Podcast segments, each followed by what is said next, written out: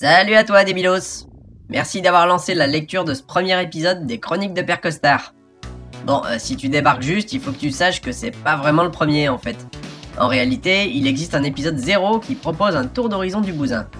Les chroniques se déroulant dans un univers post-apocalyptique, crétin et fictif, tu ferais peut-être bien d'y jeter une oreille avant pour te faire une idée du boxon ou du full pieds. Si t'es plutôt du genre lecture, tu peux aussi aller voir le site web du jeu www.debilinside.com.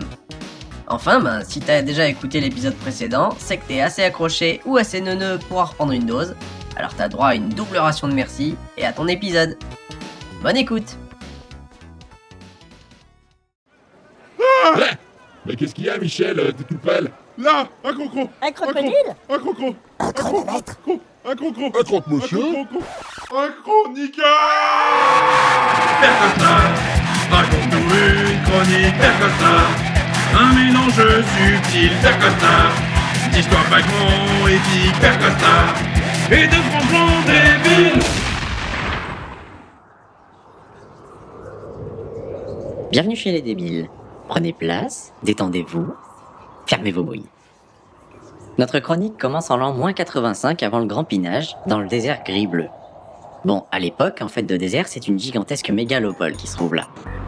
Dans ce contexte bruyant et agité, un fier robot de garde de classe Robomir, ARN0, rapidement renommé Arnaud, sort des usines ADI de la méga-corporation Elpap, programmé pour protéger son futur propriétaire. Enfin, plutôt pour lui donner l'impression d'être protégé. Mais non, vous inquiétez pas Très amical le Arnaud, et doté d'une gouaille poétique qui lui attire une certaine sympathie, sinon de la part de son charmant proxénète de maître, du moins de celle des femmes de petite vertu qui forgent son entourage proche. Mais bien vite, l'âme chevaleresque d'Arnaud et son trop grand libre arbitre deviennent plutôt gênants pour les affaires. Notre Robomir prend en effet parfois sur lui de casser les jambes d'un client un peu trop insistant avec les demoiselles. Son taulier, qui ne tient pas à voir son bouclier sur pattes cramer son business ou lui mettre une tarte au pavois à Rome Phalange, décide de l'échanger au marché noir contre un modèle moins enthousiaste. Le truc, c'est que sur ce genre de marché, les commerçants ont une fâcheuse tendance à se montrer un peu loulou. Ici aussi, donc, ça ne manque pas. L'un d'eux, voyant en Arnaud un bon potentiel de bourrinitude, décide de l'acquérir, à titre gratuit. Naturellement, le maître d'Arnaud se vexe un brin et manifeste l'envie de prendre la tangente. Sur quoi le malfrat juge bon de lui caler sa pétoire sur la tempe. Arnaud se voit alors intimer l'ordre de faire quelque chose, connerie de putain de tas de boulons, mais décide que de toute façon, puisqu'il devait être vendu, autant que ce soit un esthète.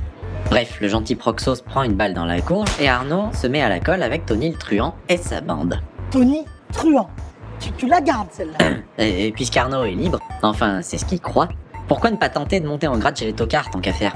Manque de bol, son ambition vient vite à l'oreille de Tony qui trouve la blague très moyenne. Préférant prendre les devants, celui-ci lui colle un coup de chevrotine entre les deux optiques et l'envoie se faire voir à la casse. Virez-moi ce tas de merde.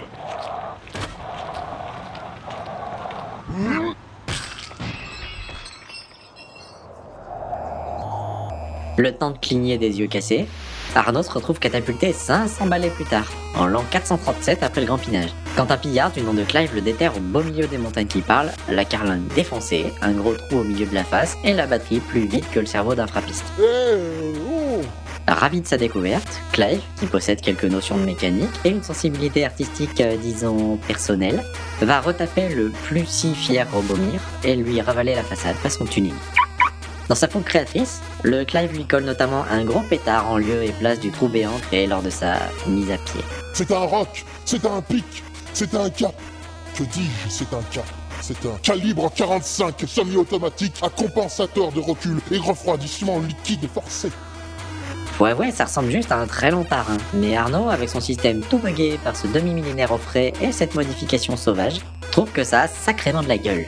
Et enthousiaste comme il est, il ne résiste pas à tester l'engin et tire au pif, si j'ose dire, sur la première chose qui passe par là. Non, non, non, non, non, non. Ainsi, le pauvre Clive devient-il victime de sa générosité. L'histoire se rappellera de sa malencontreuse découverte en l'affligeant du sobriquet de Clive au nez creux. Les radiations ayant bien ramolli les cervelles des champions de cette nouvelle époque pleine de promesses, le charisme d'Arnaud semble à présent irradier autant qu'un pain d'uranium enrichi par une nuit sans lune. Et la plupart des tocards du coin se joignent à lui bien volontiers, subjugués par sa prestance et sa verve. Eh doucement, il y a peut-être des enfants qui écoutent. Non, j'ai dit verve, face de pine. Ah bon, euh, autant pour moi. Profitant de cet état de fait, il parvient à monter sa petite équipe de bras cassés sanguinaires. Comme l'oiseau fait son nid, petit à petit, Arnaud fait son gang. Et les bourrins et pillards de toute la région, si crétins soient-ils, décident qu'il est dans leur intérêt d'être son allié plutôt que son mouchoir. En fait, de gang, c'est une véritable petite armée privée qu'Arnaud finit par monter. Et pour être crédible et respecté, il faut un nom. Un nom craint. Un nom craignos. La narine. Les narines, c'est pas franchement ce qu'on pourrait appeler des mecs difficiles. Pillage, viol, meurtre, et ils aiment les plaisirs simples. Et ce qui est beau, c'est qu'Arnaud voit une certaine poésie dans toute cette violence crasse. Ce qui ne manque pas de l'encourager à pousser un peu plus loin le concept. Depuis un ersatz minable de palais dans le désert gris-bleu, vestige stérile de la ville qui avait vu naître notre euh, héros, les Narins lancent une série de raids sur la région fertile du Mont d'Or, source intarissable de richesses et de ressources passablement irradiées. Grappillant au passage sur les plates-bandes d'autres pillards et ingérant parfois leur bande rivale, ils poussent leur raid jusqu'à Manti, une petite ville marchande mais bien protégée, perchée sur le joyau du Mont d'Or, l'unique colline de la région. Plutôt que de mettre bêtement la ville à sac, Arnaud décide qu'il est plus que temps pour sa nasale personne de sortir du mouchoir de poche qui lui sert de QG et de trouver un nez à terre digne de lui. Au terme du combat mythique qui restera dans les annales sous le nom de bataille nasale, il perce les défenses de la ville en une nuit et prend la cité avant d'y fonder son palais et d'y installer tous ses sbires. Mais un palais tout neuf, euh, ça coûte tout cher. Et puisqu'il faut bien faire rentrer du pognon, il décide, en plus des pillages extérieurs, de taxer tous les étrangers à sa bande qui foutent les pieds en d'Or. À commencer par les anciens occupants bourgeois de la ville. Pour annoncer la couleur aux touristes, il renomme alors la ville Bourgerac et se proclame seigneur du Mont d'Or. Comme dirait Pinocchio, Cyrano de Bourgerac était né.